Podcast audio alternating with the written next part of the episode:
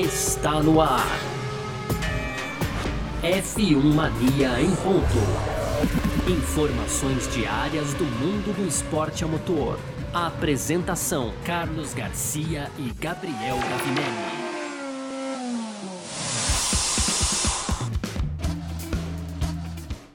Isso! Valeu demais pela sua presença, valeu você que tá junto com a gente por aqui. Tá no ar mais uma edição do nosso Parque Fechado aqui nessa sexta-feira, hoje 2 de setembro de 2022, porque aqui na Filmania é assim que funciona, termina as sessões da Fórmula 1, você vem com a gente pro Parque Fechado pra gente contar tudo aquilo que aconteceu, né? Hoje, como falei, 2 de setembro de 2022, sexta-feira, e sextas-feiras são os dias de treinos livres pro Grande Prêmio hoje da Holanda, tá? É, a gente voltou das férias da Fórmula 1 na semana passada com o Grande Prêmio da Bélgica. A gente já vem para uma rodada tripla, né? Bélgica, Holanda, semana que vem tem GP da Itália também. E a gente vai falar dos treinos livres para o GP da Holanda em Zandvoort que aconteceram agora há pouco aí, tá? Estamos ao vivo no YouTube da Filmania, na Twitch da Filmania, Facebook da Filmania, Grupo F1 Brasil no Facebook, a Filmania Amigos do WhatsApp, também no Twitter da Filmania, sim, lá direitinho na tela lá você pode acompanhar, e no Terra TV, ao vivo na home do terra.com.br. Quem tiver com a gente no YouTube, no Facebook, pode participar com a gente pelos comentários, a gente põe aqui na tela direitinho, responde sua pergunta, é, debate sobre o seu comentário, a gente bate um papo bacana como sempre aí. Podcast F1 Mania em ponto. Aproveita para deixar seu like aqui, é sempre muito legal que, uh, o, principalmente o YouTube, né, vai espalhando o vídeo para mais pessoas. Você pode mandar para seus amigos também, porque, ó, você viu que os caras falaram lá no Parque Fechado? É bom que dá aquele debatezinho legal também. A gente gosta, principalmente a gente que às vezes gosta também de uma polêmica, né? Quem não gosta de uma polêmicazinha de vez em quando? Mas vamos lá. É... Caçando aqui, o que a gente vai fazer, como a gente sempre faz, é o resultado, né? Dar o resultado do treino livre hoje aqui. Então a gente começa falando disso, como a gente sempre faz, é, já agradecendo aí, por exemplo, o Clóvis De Vivo, que está junto com a gente também aqui no nosso chat. Grande Clóvis, boa tarde para você, meu irmão. Ah, e a gente começa falando de resultado então. Charles Leclerc da Ferrari foi o mais rápido hoje, tá? Com 1,12,345. Carlos Sainz também da Ferrari fez 1,12,349, 4 milésimos separando os dois ali, com Lewis Hamilton na terceira posição. Lando Norris foi o quarto, o quinto George Russell, sexto Lance Stroll, sétimo Fernando Alonso, oitavo Max Verstappen, nono Esteban Ocon da Alpine e o décimo Daniel Ricardo da McLaren. Ricardo, a gente já sabe, não vai continuar na McLaren ano que vem, um dos assuntos que a gente vai abordar aqui também, tá? Um, e o Kitsunoda da AlphaTauri, mesmo escapando da pista e ficando parado na caixa de brita, provocando uma bandeira vermelha, foi o décimo primeiro. Sérgio Pérez, o décimo segundo, não foi lá um grande dia para Red Bull. 13 terceiro Mick Schumacher, 14 quarto Sebastian Vettel, 14 quarto Guan Yu Zhou, 16 sexto Pierre Gasly, 17 Alexander Albon, 18 oitavo Valtteri Bottas. E o 19 hum, Kevin Magnussen com Nicolas Latifi. Bem, como sempre? Não, como sempre não, é sacanagem. É, mas o Nicolas Latifi ali na última posição, na vigésima posição, tá bom? Mais uma vez, aproveitando para convidar você que está junto com a gente aqui para deixar o seu comentário, tá bom? Ou então sua pergunta e tudo mais, porque na verdade é, a gente a gente está aqui para bater um papo mesmo, né? O que aconteceu hoje uh, é que a gente teve um, uma Ferrari de volta né? Enquanto que na semana passada a gente falava muito sobre a possibilidade de. E eu vou até puxar o resultado do primeiro treino aqui também, que daqui a pouco a gente vai falar sobre isso, tá? Mas enfim, Semana passada a gente falava muito sobre ah, o Verstappen, agora acabou o campeonato não que vai mudar muita coisa também, né? Mas assim, é... e eu principalmente falava muito sobre a possibilidade já do campeonato acabar em Singapura, um pouquinho antes ali do que do que se espera, né? Tem muita gente esperando, mas na verdade que o campeonato acabe no Japão. Para isso é preciso que o domínio da Red Bull aumente um pouquinho, ou que a Ferrari continue dando umas derrapadas. A Ferrari derrapar não é tão difícil, mas no que diz respeito a desempenho, parece que a Ferrari está um pouquinho mais forte nesse grande prêmio da Holanda, né, em Zandvoort. O que, que acontece? Vamos passar aqui, ó. Só os 10 primeiros eu acho que tá bom né? A gente teve o primeiro treino livre, por exemplo, com dobradinha da Mercedes. George Russell foi mais rápido, o Hamilton foi o segundo. Carlos Sainz foi o terceiro, aí Lando Norris na quarta posição, Daniel Ricciardo em quinto. O sexto foi o Charles Leclerc, aqui não tem Red Bull ainda, né? A gente tem Fernando Alonso em oitavo, com em nono, Albon em décimo, Mick Schumacher em décimo primeiro, a gente tem Stroll em décimo segundo, vamos passar tudo, vai. Magnussen em décimo terceiro, Gasly em décimo quarto, Vettel décimo quinto, né? Eu falei do Pérez, na verdade, em sétimo lugar, né? E o Max Verstappen foi o décimo nono, marcou uma volta só e o Max Verstappen teve problemas, né? Ele acabou ficando de fora no primeiro treino livre. Então, se a gente esperava um grande domínio da Red Bull para as próximas etapas até chegar em, em Singapura e, e o Verstappen eventualmente ser campeão do mundo, talvez não seja assim, porque parece que para essa pista mais travadinha da Holanda, mais estreita, inclusive, é, a Red Bull não vai ter o mesmo domínio que teve, por exemplo, na semana passada na Bélgica. Foi uma coisa espetacular, assim, é, absurda até o, o desempenho do Verstappen com relação aos demais, né? E aqui a gente não tá querendo diminuir ninguém também não, né? Até o Clóvis De Vivo tá brincando com a gente aqui, ele falou assim, calma, calma, o estrategista da Ferrari tá estudando algo surpreendente pra corrida. Hein? Então, esse aqui é o problema, aquilo que eu falei, a Ferrari escorregar não é tão difícil assim, a gente sabe que pode acontecer a qualquer momento, né, Clóvis? E isso daí é, é, pode dar o título de mão beijada pro, pro Verstappen. Mas quando eu falo de desempenho, e aqui eu vou lembrar uma coisa que eu sempre falo: na sexta-feira a gente tem sempre mais perguntas do que resposta. Mas tem uma coisa curiosa aqui, né? No caso, nas duas sessões de treinos livres, a gente não teve a presença da Red Bull ali nas primeiras posições. É claro que geralmente de sexta-feira a Red Bull esconde um pouquinho o jogo, a gente fica meio sem saber o que eles estão querendo aprontar, mas, né, é, não parece ser o caso, parece que ficou um pouquinho mais para trás mesmo. E a gente precisa acender esse alerta com o problema que o Verstappen teve no primeiro treino livre, que é o tipo de coisa que acende alerta, acende alarme, não tem jeito, né? É, o Verstappen acabou ficando uh, a pé no primeiro treino livre. A gente não sabe como é que vai uh, se comportar aí a, a, a, Red Bull, né? O Verstappen ele teve problema na caixa de câmbio, parou no meio da, da pista lá, inclusive foi responsável por uma das bandeiras vermelhas do dia. Né? A gente teve a bandeira vermelha do Tsunoda também na segunda sessão, quando ele ficou parado na, na, na caixa de brita, tá? O, o, Juliano Garcia já vai um pouquinho mais além, ele fala que a Ferrari pode dar, não, a Ferrari já deu o título de mão beijada pro, pro Verstappen. Boa tarde, boa tarde, Juliano. Então, foi isso que a gente falava semana passada, né? A gente comentava que, ah, o campeonato pode acabar no Japão, o campeonato pode acabar em Singapura, o campeonato vai acabar logo, né?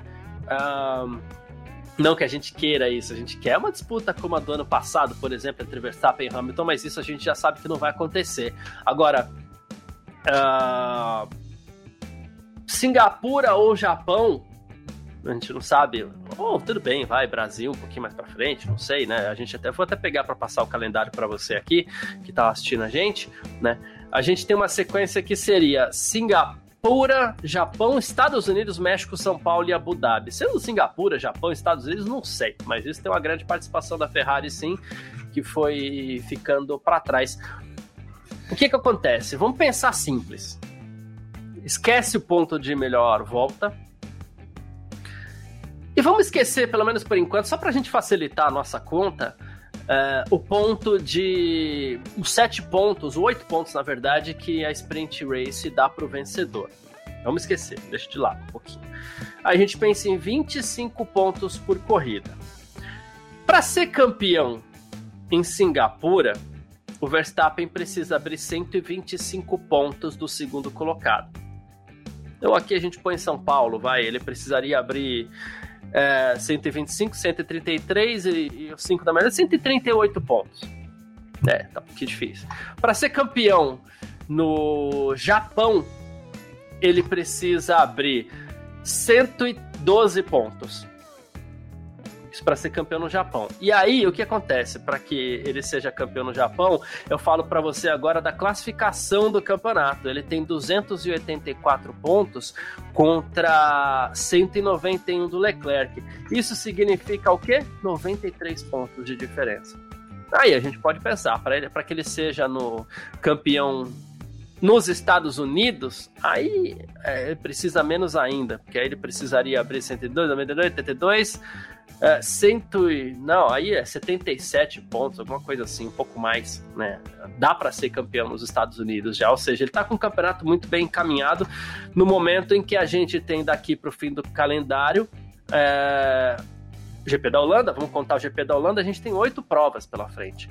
Cada prova distribui. Não sei se está muito complicado esse monte de conta, mas assim, cada prova é, distribui 25 pontos da vitória, um ponto de melhor volta, e no caso do GP do Brasil, a gente tem os oito pontos da, da Sprint Race. O que, que significa esses oito pontos da Sprint Race aí? Quando a gente faz a conta para fechar o campeonato, a gente tem que pensar que aquele cara é, é, vai abrir uma diferença maior do que a diferença para o segundo colocado se ele vencesse tudo e o líder não vencesse, não fizesse mais ponto nenhum, que é muito difícil acontecer também. Né? Ou seja, está muito encaminhado. Bom, eu vou ficar guardando o ok do Gabriel Gavinelli, que daqui a pouco está aqui para bater um papo com a gente também. Assim que ele fizer o joinha, a ah, joinha, então tá. Gavi, boa tarde, meu irmão. Obrigado pela presença, como sempre, aqui no nosso Parque Fechado nessa sexta-feira. Tamo junto. Tava explicando aqui sobre uh, porque semana passada, uma das nossas tônicas, inclusive no próprio Parque Fechado, no domingo depois do GP da Bélgica, Gavi, foi ó, onde o Verstappen vai ser campeão do mundo? Japão, Singapura, Estados Unidos? É, a gente tava um pouco nessa linha. E aí que eu tava jogando umas contas. E eu falei que seria campeão em Singapura, mas para isso a Red Bull teria que manter a diferença dela para Ferrari. Só que parece que não é bem o que tá acontecendo na Holanda, né? Red Bull tá mais econômica em Zandvoort, Gavi. Boa tarde. É, boa tarde, Garcia. Boa tarde, galera, todo mundo que tá acompanhando a gente aí.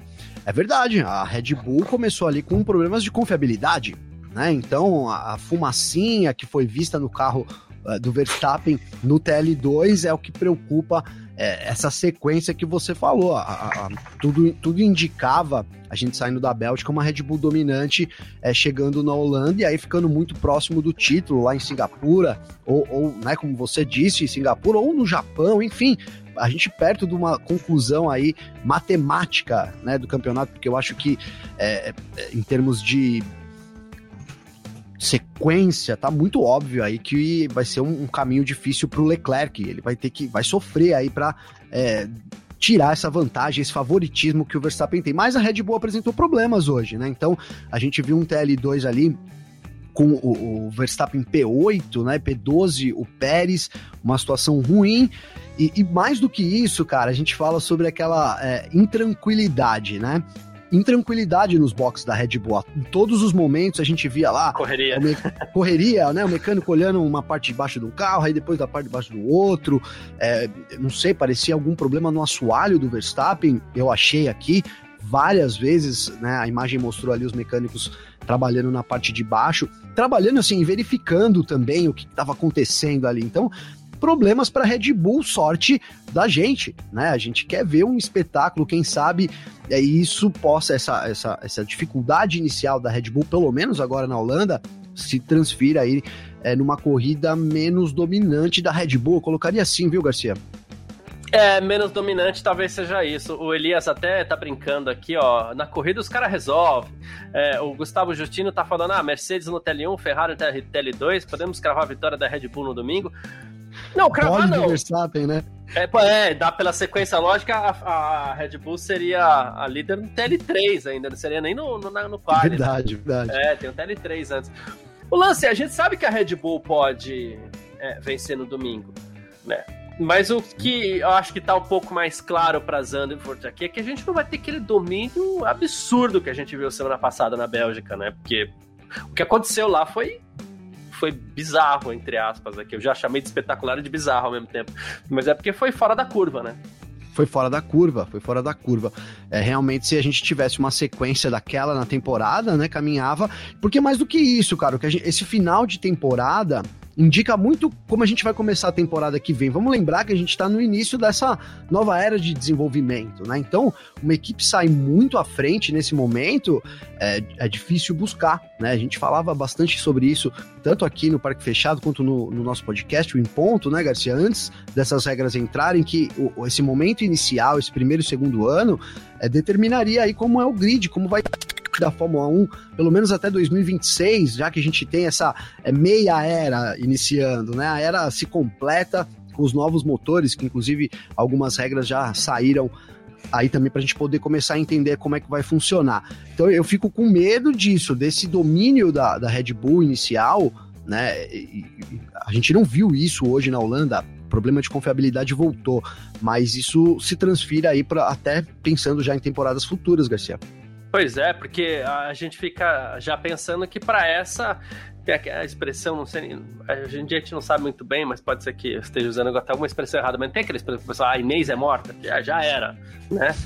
É, eu não sei essa... se você tá podendo usar ainda, Garcia, é, não sei. Não sei. É, né? Mas assim, né, não é nem podendo, é que a gente não sabe, às vezes a gente realmente tá ferindo alguém, mas enfim. Mas Sim. já era, para essa temporada já era. E a gente começou. O, o, curioso é que a gente começou com uma Ferrari mais forte, parecia que aí sim a gente teria uma nova era. A Red Bull veio chegando de pequeno e hoje tem o melhor carro, não adianta.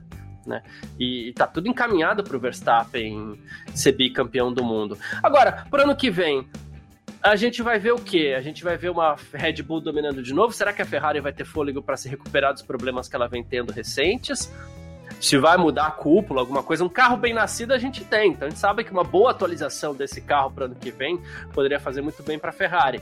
Né? E a gente tem uma Mercedes que vai mudar completamente a sua filosofia de novo, mas da Mercedes a gente nunca duvida. Se eles fizeram um carro normal, esse carro vai ser bom. Né?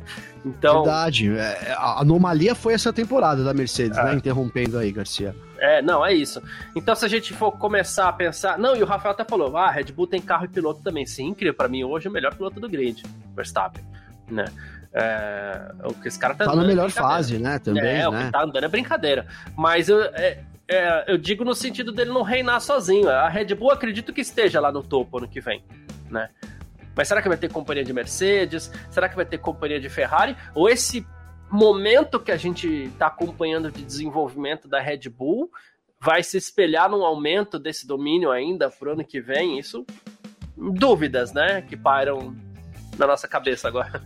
É, dúvidas que, que pairam na nossa cabeça, né, Garcia? Como você bem colocou, a Ferrari é, parecia ali, né, num começo muito promissor, a, a Red Bull é, com, com as regras foram se apertando, né? Porque foi isso que aconteceu. Eles foram apertando as regras e aí a Red Bull foi conseguindo é, se distanciar um pouco mais. Acho que por isso que a gente diz muito de um carro bem nascido, né? Com, com, as, as, regras estão sendo esmiuçadas e a Red Bull tem, a, tem conseguido ter um desempenho melhor do que a Ferrari, do que as rivais, né? E a Mercedes já abriu mão do carro dessa temporada, né? nas palavras do Toto Wolff, né? Declarou agora abertamente que o carro é, né, não foi bem nascido, ao contrário do que a gente está falando aqui da Red Bull, então já mira no ano que vem.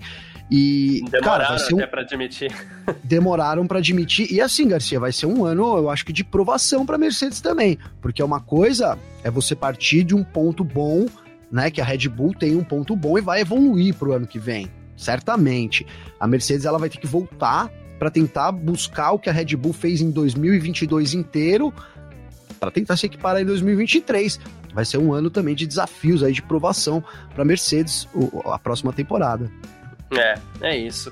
Uh, bom, a gente vai falar de Zandvoort, é aquela pista que a gente não vou nem criticar, mas é que a gente nem sabe direito se a gente gosta ou não, porque no fim das contas é uma pista muito travada. O circuito, o desenho da pista, e você que inclusive anda bastante aí em simulador, né, Gavi?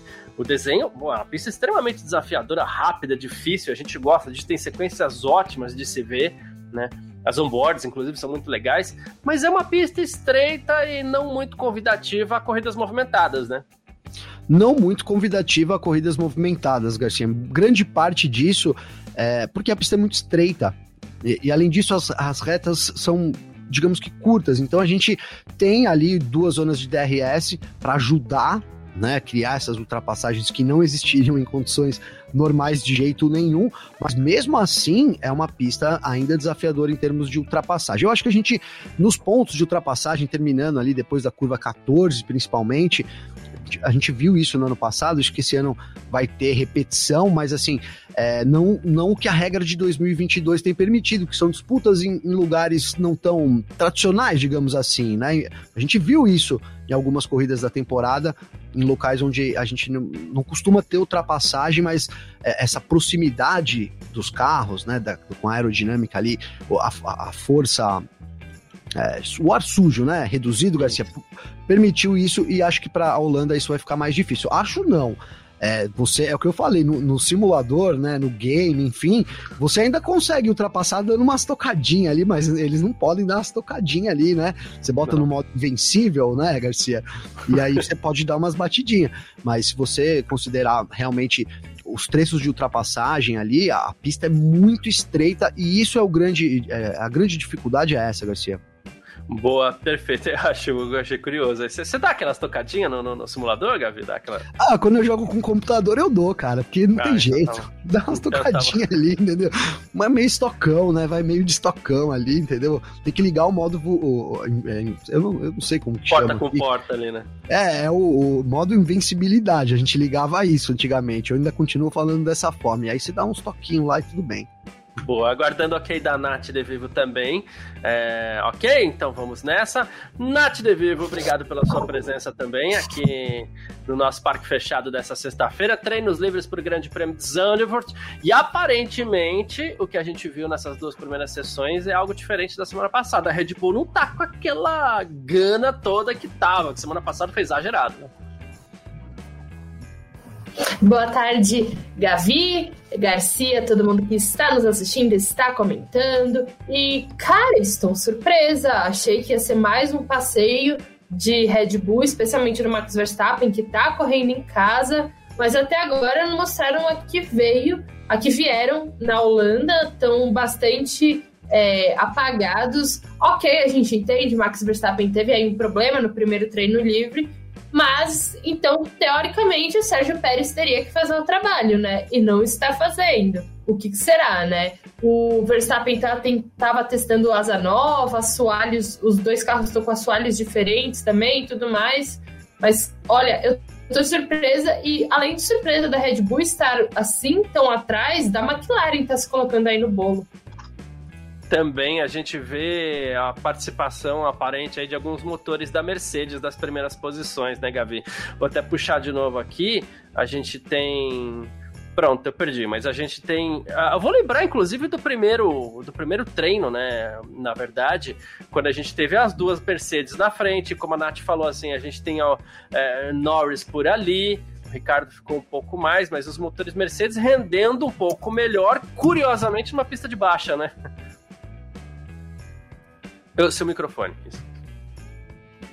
Agora vai, agora vai, desculpa. É que os caras estão batendo aqui, tá uma loucura, né? Mas enfim, é, tomara que não esteja atrapalhando tanto aí. Não. É, ainda bem. É, desculpem por isso. Você estava falando dos motores Mercedes, Garcia, e, e sabe o que aparente, aparenta, né? Que realmente quando não precisa da potência o motor vai bem. Né? Então, é, é essa sensação que eu tenho. Né? Já que não, é, é uma pista que não precisa tanto, então a Mercedes consegue nadar de braçada ali.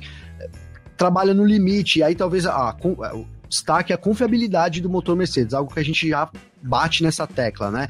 É uma qualidade da Mercedes, sempre foi a confiabilidade, quebra muito pouco, né? É, o Hamilton quebrou, abandonou ali, era o único que não tinha abandonado, abandonou na Bélgica por causa de um acidente, mas em termos de confiabilidade, acho que a Mercedes teve um problema ou outro no começo da temporada e não mais. Então chama atenção isso, esse motor confiável que é a Mercedes. E, cara, e aí se a gente tá aqui falando de, né, porque eu falei é, da, da, Ferrari, né, Garcia, que a gente tem que. É, eu, eu acho que eu ia falar e acabei não falando, mas eu vou falar agora, tá? Porque é o seguinte: a Ferrari, para os torcedores, a gente pode se apegar no, na, na, na, numa postura do Binotto né? Que começou a temporada, mesmo com a Ferrari muito bem, ele declarou que o objetivo não era ser campeão. A gente até tirou sarro dele, falou, pô, mas como assim, né? mas talvez seja esse o caminho. Né? A Ferrari se preparando muito para o ano que vem, e aí para os torcedores da Mercedes, agora fechando aí é, o pensamento, resta também essa, né, sempre essa esperança de que 2023 pode ser melhor, muito em conta aí da evolução do carro e do motor bem nascido, motor bom que sempre teve o Mercedes. É isso, perfeito. Bom, lembrando aqui agora, consegui ver, Nath, a classificação. A gente teve dos 10 primeiros, a gente teve Hamilton em terceiro, Norris em quarto, Russell quinto, Stroll em sexto lugar e o Ricardo em décimo, ou seja, metade dos motores ali entre os 10 primeiros são motores Mercedes. É o tipo de rendimento que talvez a gente nem tivesse esperando antes dessa corrida, né? Sim, exatamente. Até pelo baile que deu a Red Bull na última corrida lá em Spa e também pelo fraco desempenho que a Mercedes teve, né? Que o Hamilton mostrou aquela postura de meio que jogar toalha, ficou 1,8 atrás da Red Bull e tudo mais. Então, ver essa reviravolta é bastante surpreendente. Ok, que Spa tem umas características bastante diferentes de Zandvoort e tudo mais, mas eu não esperava que ia dar essa virada de chavinha tão rápido e de uma etapa para outra, assim, uma semana para outra, na verdade, né? Nem isso, né? Porque assim, os pilotos, pilotos, equipes e tudo mais saíram no domingo, chegaram na quarta, quinta-feira e já começaram a montar tudo. Então, assim, eu achei muito surpreendente toda essa essa reviravolta, podemos dizer assim. Isso entra um pouco naquela coisa que a gente falava de essa temporada talvez tenha um pouco daquilo, ó, determinada equipe vai se adaptar a uma pista, outra vai se adaptar a outra. E o Toto Wolff essa semana, a gente até falou no nosso F1 Mania em ponto, né, Gabriel? O Toto Wolff já falava, ele falou assim, carro da Mercedes vai bem numa equipe, numa, numa corrida, vai mal em outra, só que assim, o pior de tudo, e acho que é o que mais tá deixando o pessoal de cabelo em pé lá, é que a gente não tem previsibilidade, a gente não consegue muito bem saber quando vai bem quando vai mal. Isso é maluco, né? De novo o microfone. eita, eita, eita. Ele falou sobre os dados também, né, Garcia? E... Os dados não. Não, não batem não, com nada. Né, não batem. Então imagina, né? Você tem ali uma pré-temporada. E, e, aí já chegou na, na, na, temporada, a gente viu que as coisas não deram certo. Alguma, alguma falha ali no tudo de vento, alguma coisa saiu fora do previsto. Mas aí tinha desculpa das outras equipes também estarem se encaixando. Com o passar do tempo, essa, essa característica única, que é o Mercedes Zero Pod, né, com quase nada ali dos side pods, virou essa piada até, mas que é verdade.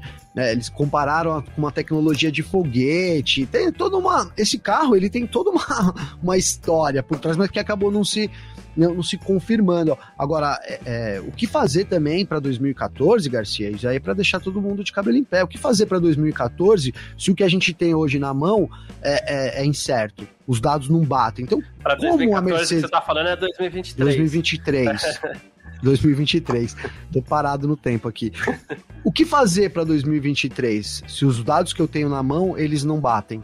né? Para que, que vai servir esses dados? Então, a Mercedes vai o quê? Vai copiar os carros? A gente sabe que até pouco tempo atrás era, tinha tecnologia ali daquelas fotos 3D e permitia um pouco isso. Hoje em dia já nem é possível mais. É, é isso. Um problema é, chato, mas a gente. É, olha, eu não sei se eu tô me precipitando até um pouco aqui, Nath, mas ao mesmo tempo que semana passada a gente falava assim, ah, e aquela vitória do Hamilton não vem. Se tiver uma chance, é agora, né? E, de repente, aí em Zandvoort. Eu acho. E eu vou de novo jogar como advogado do diabo. Eu acho que a vitória do Russell vem antes. Mas eu acho que aí na Holanda, eu acho que a Holanda sim é a chance maior da, da Mercedes conseguir uma vitória, independente se for o Hamilton, se for o Russell. E imagina que balde de água fria na cabeça do Verstappen perder a vitória em casa e justamente para Mercedes.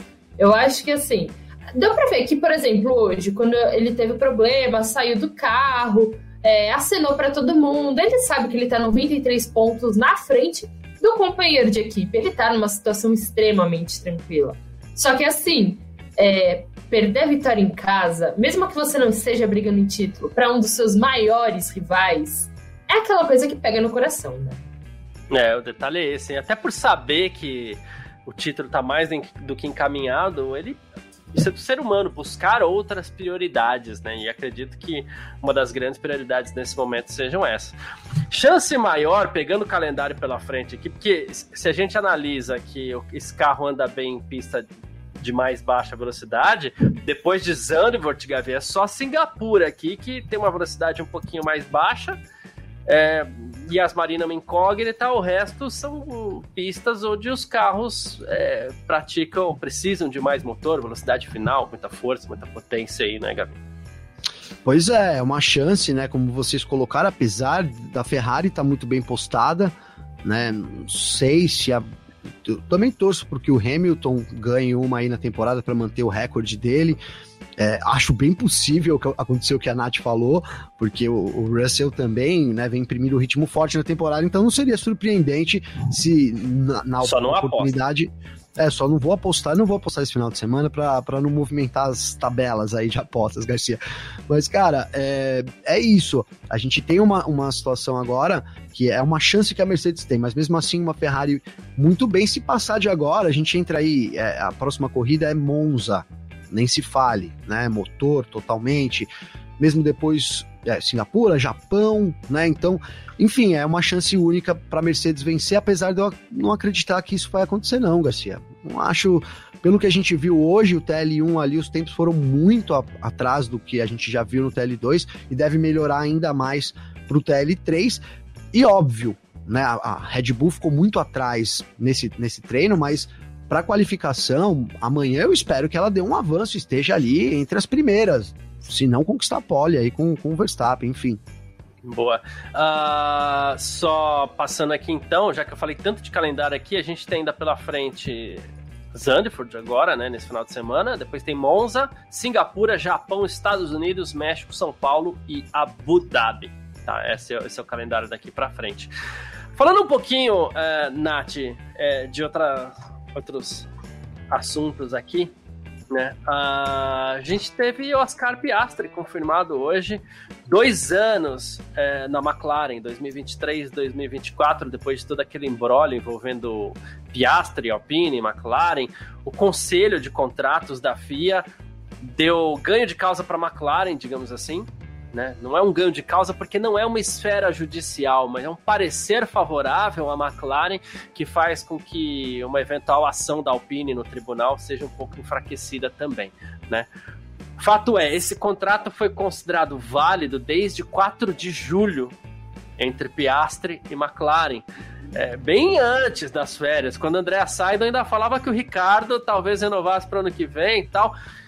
Que movimentação para o ano que vem, né? Sim, exatamente. Eu acho que é um dos mercados de piloto, um dos anos de mercado de piloto mais movimentado, assim, dos últimos anos, facilmente.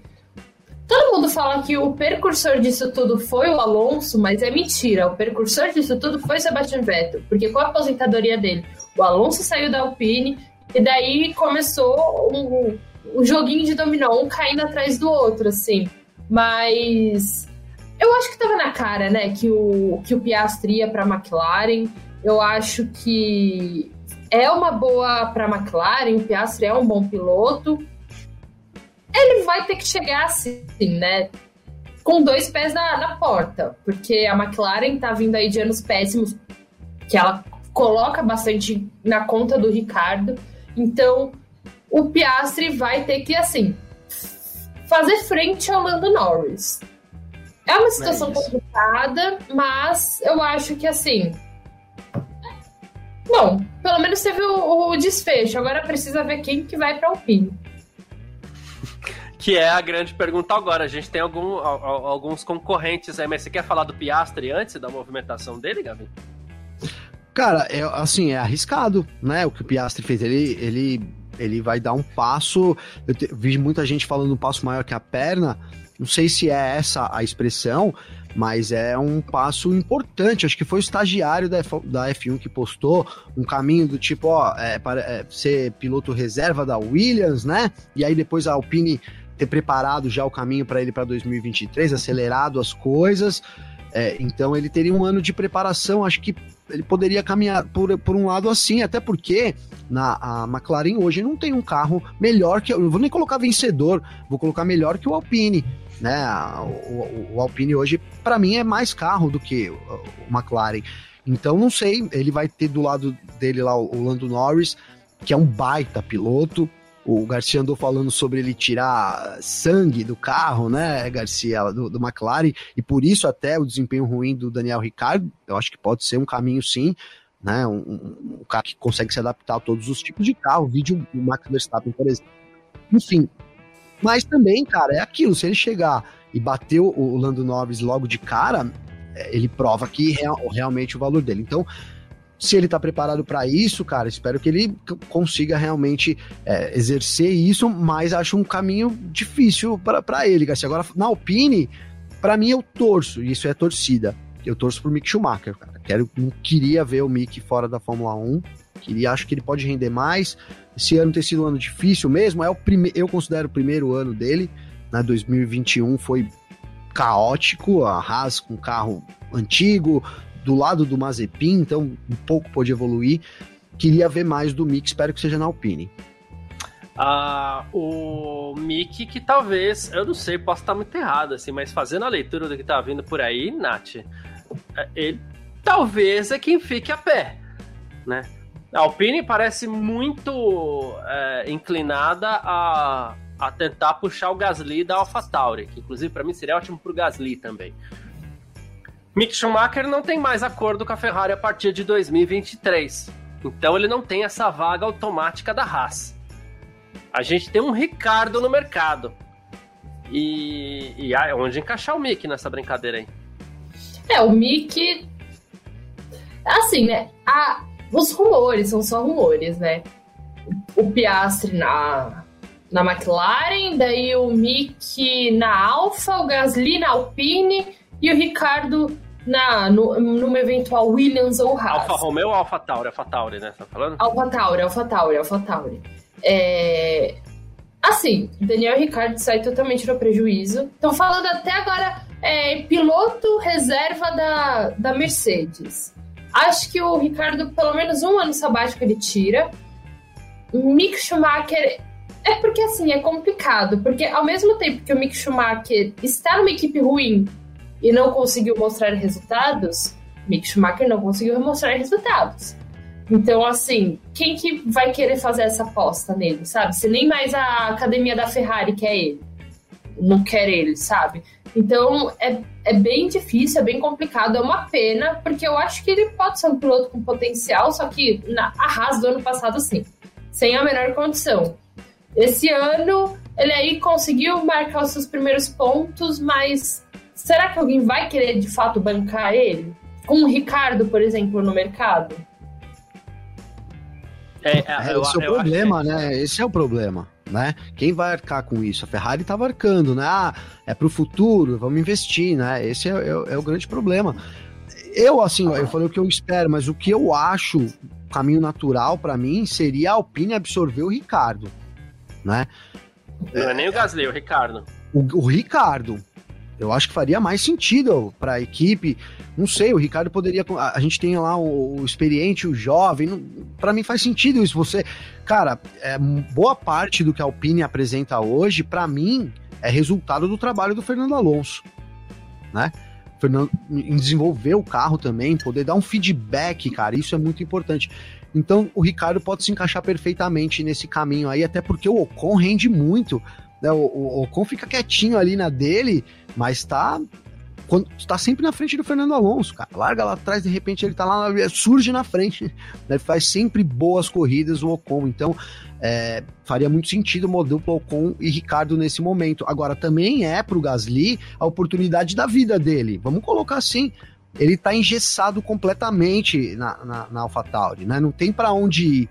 E aí, com a saída do Vettel, concordo com a Nath, que gerou essa rebuliço todo, ele pode se postar numa equipe hoje que para mim tem o, o, quarto carro do grid, eu não sei, eu, eu, não tô com a tabela aqui, se não me engano, ela tá, tá em quarto também, mas para mim é o carro, quarto carro mais forte do grid. Seria uma ótima pro Gasly. Agora não sei se vai ser uma ótima para Alpine, né? A Mercedes tem 316 pontos, a Alpine tem 115 em quarto e a McLaren 20 pontos a menos, está na quinta posição, Gavi. Boa. Boa, é isso, né? Tá, o resultado que a Alpine vem, vem fazendo nas pistas, então já está aí traduzido também na tabela. Né? Apesar desse final de semana ter começado um pouco atrás, a McLaren parece na frente. Sim, sim. É, o, é, aí a gente volta àquela história dos motores Mercedes que vão rendendo bem. Mas a Alpine parece ser talvez a vaga mais valiosa nesse momento, inclusive, né, Nath? Porque a Red Bull tá fechada, a Ferrari tá fechada, a Mercedes tá fechada, a McLaren fechou, sim. né? A gente tem dúvidas na Haas, a gente tem dúvidas na Williams, uma pequena dúvida na AlphaTauri, talvez, porque a gente não sabe exatamente como as coisas vão ficar, principalmente se tivesse movimentação, e tem essa vaga da Alpine. É a vaga que vale aí pro ano que vem, né? É, então, né? É, é meio triste isso, porque é uma vaga para quarta equipe e a gente vê como a melhor vaga, né? Mas, e, e, também isso é bem curioso, né? Porque o Piastri negou uma vaga na Alpine, que hoje é a quarta equipe, para ir para a McLaren, que hoje é o quinto carro, né? Então, então assim, né? O Piastri. Bom, né? Ele confiou na palavra do Mark Webber, que é o o, o agente dele lá, né? Mas eu acho que sim, a Alpine é a melhor. Eu, eu acho que desde que né, ela era a época da, da Renault, ela tá avançando muito.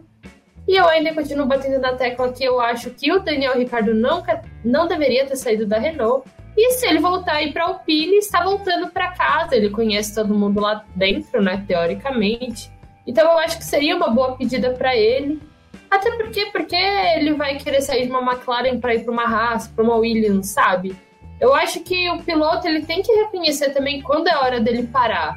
É, ficar no, no grid só para fazer número, tipo, uma Williams show para um Latifi que não entrega porcaria nenhuma.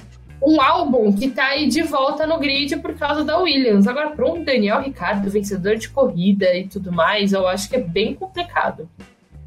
É, seria delicado esse, esse downgrade pro Ricardo também, na minha visão.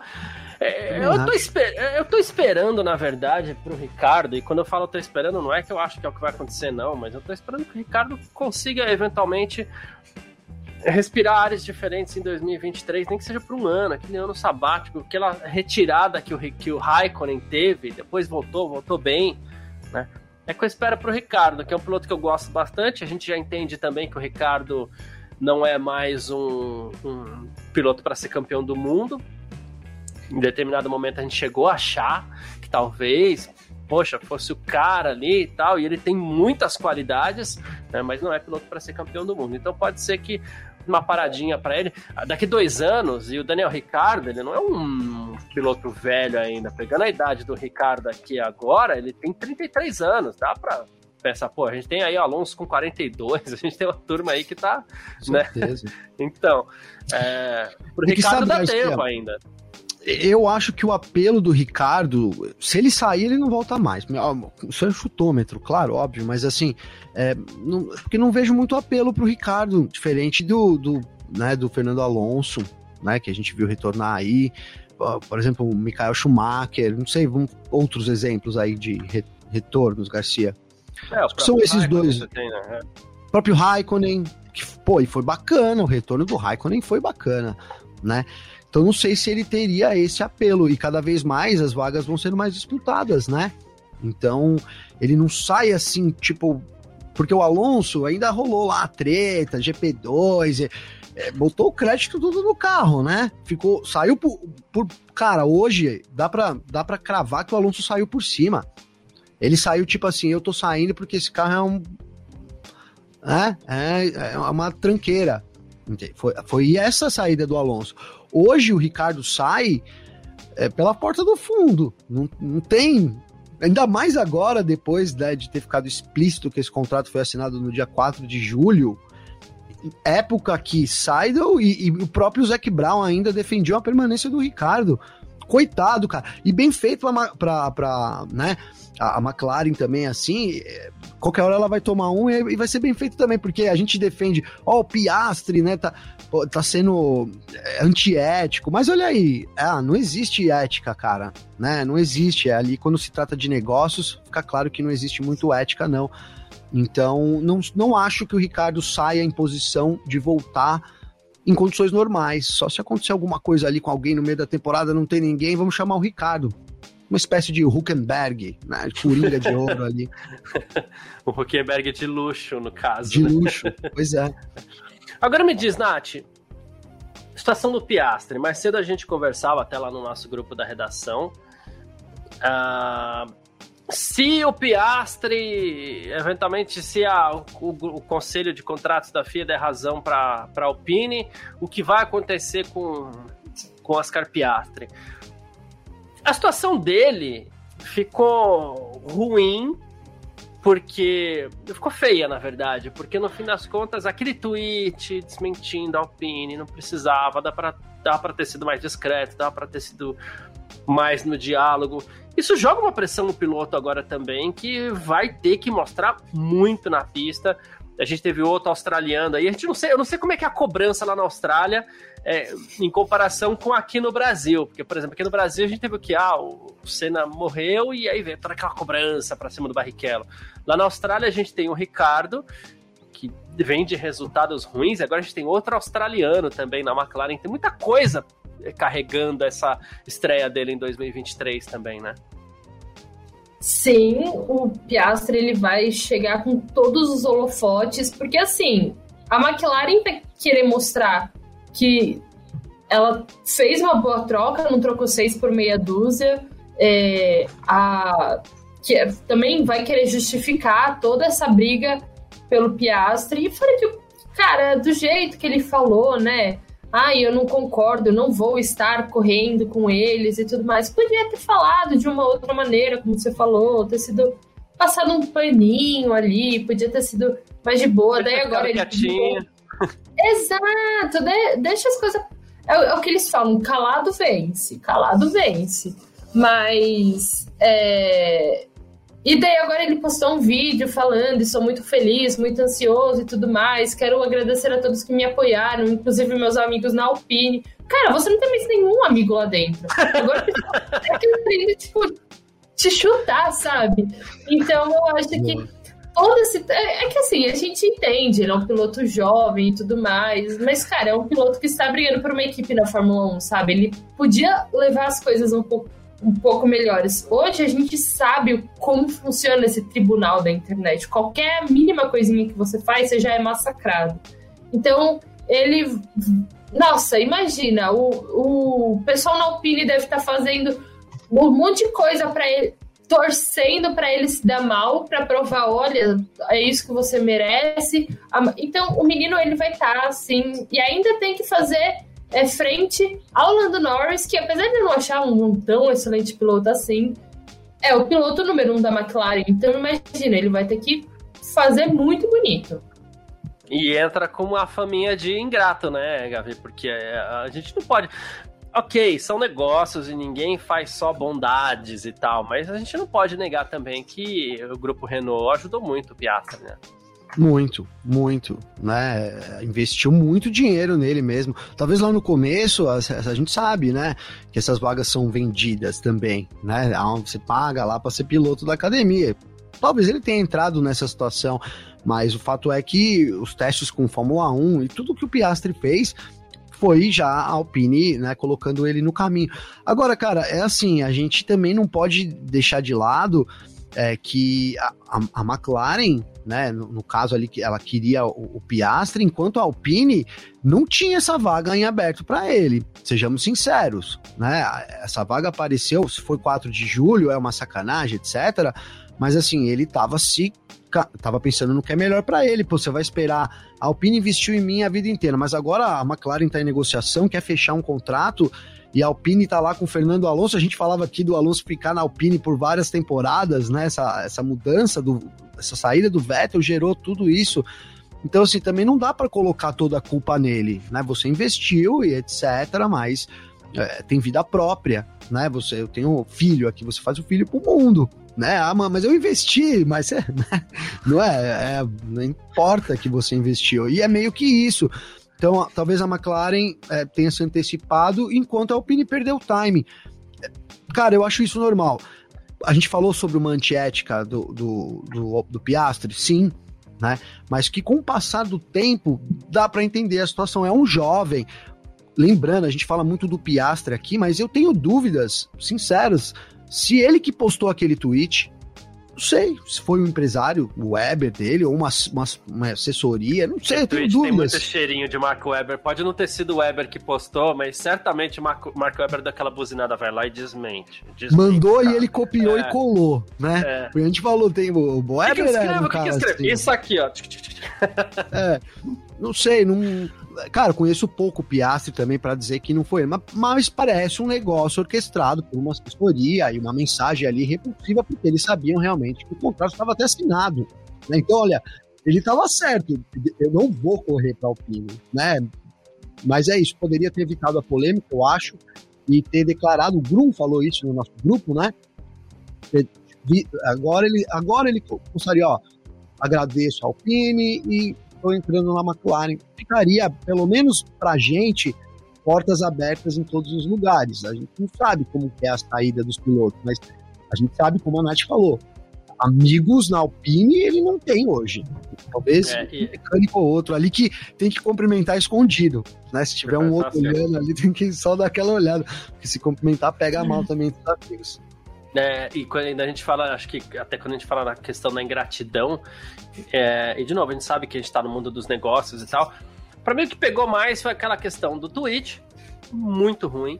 E essa assinatura em 4 de julho, ok, a gente chegou a noticiar que o Piastri estava até eventualmente batendo um papo ali com a McLaren para ver se fechava, se podia dar alguma coisa. A gente chegou a noticiar isso, então, ok, a Alpine devia saber mas passa a impressão de que Alpine não sabia que ele tinha um contrato assinado. Isso aí, para mim, é que entra na questão da, da ingratidão. E aí, de verdade, aí não sobra amigo mesmo, não. Né? Não tem jeito.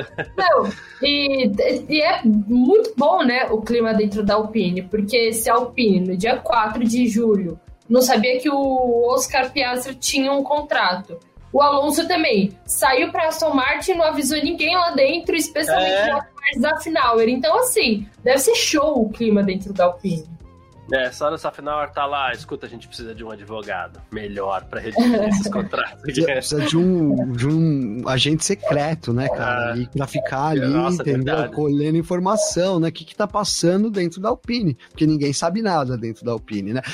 Olha, eu vou defender o, o, o Piastri porque eu acho complicado, cara. Que ele, ele, ele tá no emprego dele, né? Ele é piloto reserva da Alpine. Aí ele ia chegar lá e falar: Ó, oh, chefe, vem cá. Eu assinei um contrato com a McLaren aqui. Tchau. É difícil, né? Não sei. Não sei. Né? Será que ele foi chamado? Acho que vale avisar. Acho que vale avisar. Depois que assinou, falou: Ó, assinei. É, pode ser, né? Pode ser, não vou estar com vocês no ano que vem. Enfim, eu acho uma decisão difícil também é, pensando empresarialmente no assunto aí. Pessoalmente, sim, ok, você tá falando de amigos, agora. É, a gente viu que Pensa não tem amigos dentro da Alpine. Não, não, tem, tem, Amizade não é o lema dentro não, da Alpine, definitivamente. Não, união e não sei o que, não, não tem. Não é premiado pela amizade. Pensa você que eventualmente tem uma empresa, Gavi, aí você tá lá, você tá fazendo projetos pro ano que vem, você tá brigando aí por licitações, por contratos tal. E aí aquele seu grande funcionário, porque o piloto tá no top 5 de funcionários né, de uma equipe, né? Diretor, diretor bababá. É, aí, de repente, um dos seus grandes funcionários lá fala assim: então beleza, ó, tá, tá rolando aqui. Ele fala assim: ó, tchau, amanhã tô na concorrente. Do nada. Não, mas peraí, vem cá. Não, contrato tá assinado. Você fica pé da vida, não tem jeito. Ah, não, aí, com certeza. É, foi, o que o Mickey, foi que o Mickey, não, o coitado do Mickey, foi o que o Piastri fez, né? Como, não, como chefe você vai ficar pé da vida, né?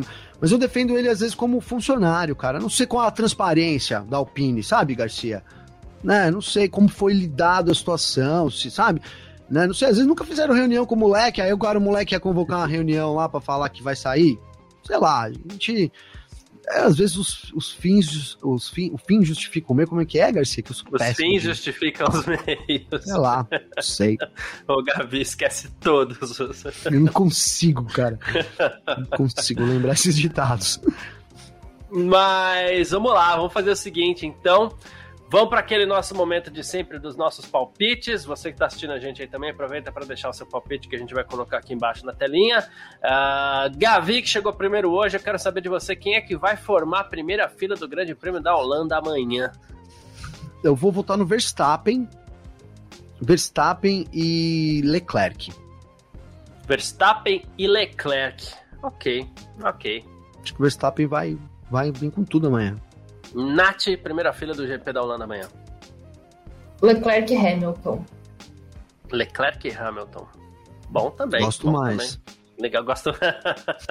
Gosto do Hamilton. É, ele gosta mesmo. Uh, eu, eu, eu vou Leclerc também, cara. Leclerc e Sainz, né? O pessoal fica meio bravo que a gente dá umas cutucadas no Leclerc aqui de vez em quando, mas palpite é palpite, a gente valoriza essa parte.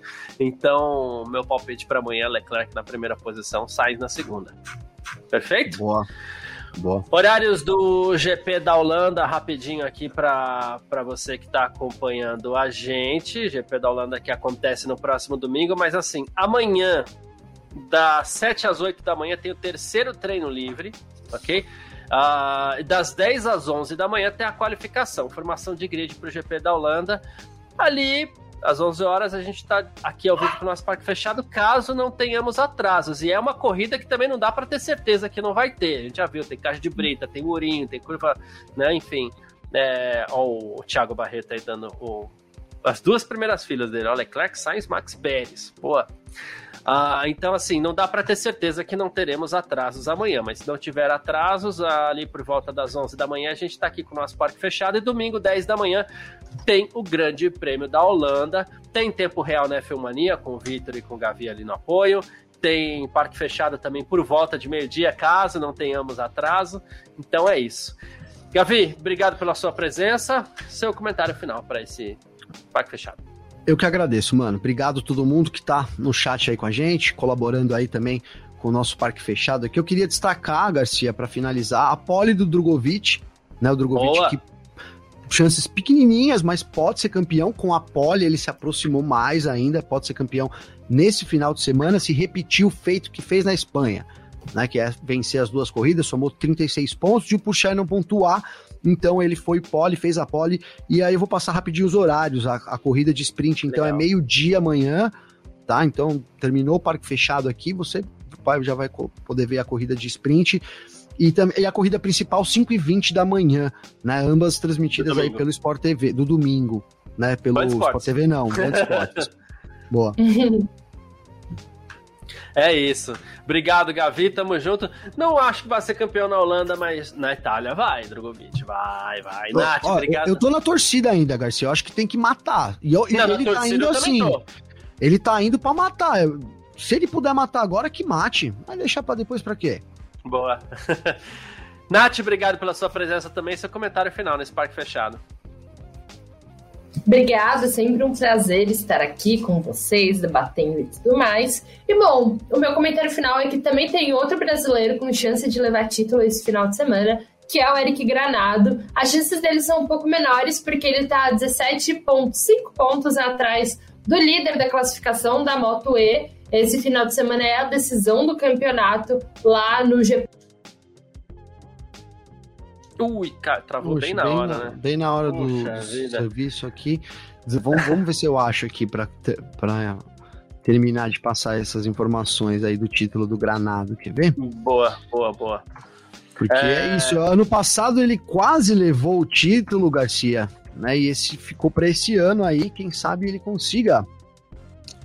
Aqui, ó, Granado comanda a corrida 2, isso, é em Silverstone, né? A 12 etapa da temporada nesse final de semana aí também, né? Com o Granado disputando o título, uma chance de um título para o Brasil nesse final de semana também, né? Mas é isso, a Nath caiu, mas Nath, se estiver assistindo, um beijo para você aí. obrigado pela sua presença também. Gavi, obrigado, meu irmão. Todo mundo que ficou junto com a gente por aqui também no nosso parque fechado. Obrigado a presença de cada um. E ah, a Nath voltou para se despedir para terminar de falar do Eric Granada, Nath. Vamos lá. Sim, caí, mas voltei. É só mesmo para falar que é, o Granada tem chances aí de ser campeão. São duas corridas esse final de semana. É, lá em São Marino, a primeira às 11h15 e a segunda às 10h30. Às 11h15 de amanhã do sábado e a segunda às 10h30 do domingo. Então, vamos aí também ficar na, na torcida de mais um brasileiro campeão. Para quem quiser assistir, ESPN 4 ou Star Mais. Isso. Isso. Boa. Então tá aí, ó. A informação certa é com a Nath, porque onde eu falei Silverstone é San Marino, então. Obrigado, Eu já Nath. tinha acreditado que era Silverstone. É, tá vendo? Tá vendo? Não, mas acredita nela aqui, ó. Obrigado, Nath. Obrigado, Gavi. Todo mundo que acompanha essa edição do nosso Parque Fechado. Todo mundo que acompanha a gente aqui também no nosso chat, participou e tudo mais. Um abraço em cada um. E a gente se fala amanhã por volta das 11 da manhã, depois da classificação e formação do grid para o Grande Prêmio da Holanda. Uma ótima sexta-feira para você. É isso? Tchau. Informações diárias do mundo do esporte a motor. Podcast F1 Mania em ponto.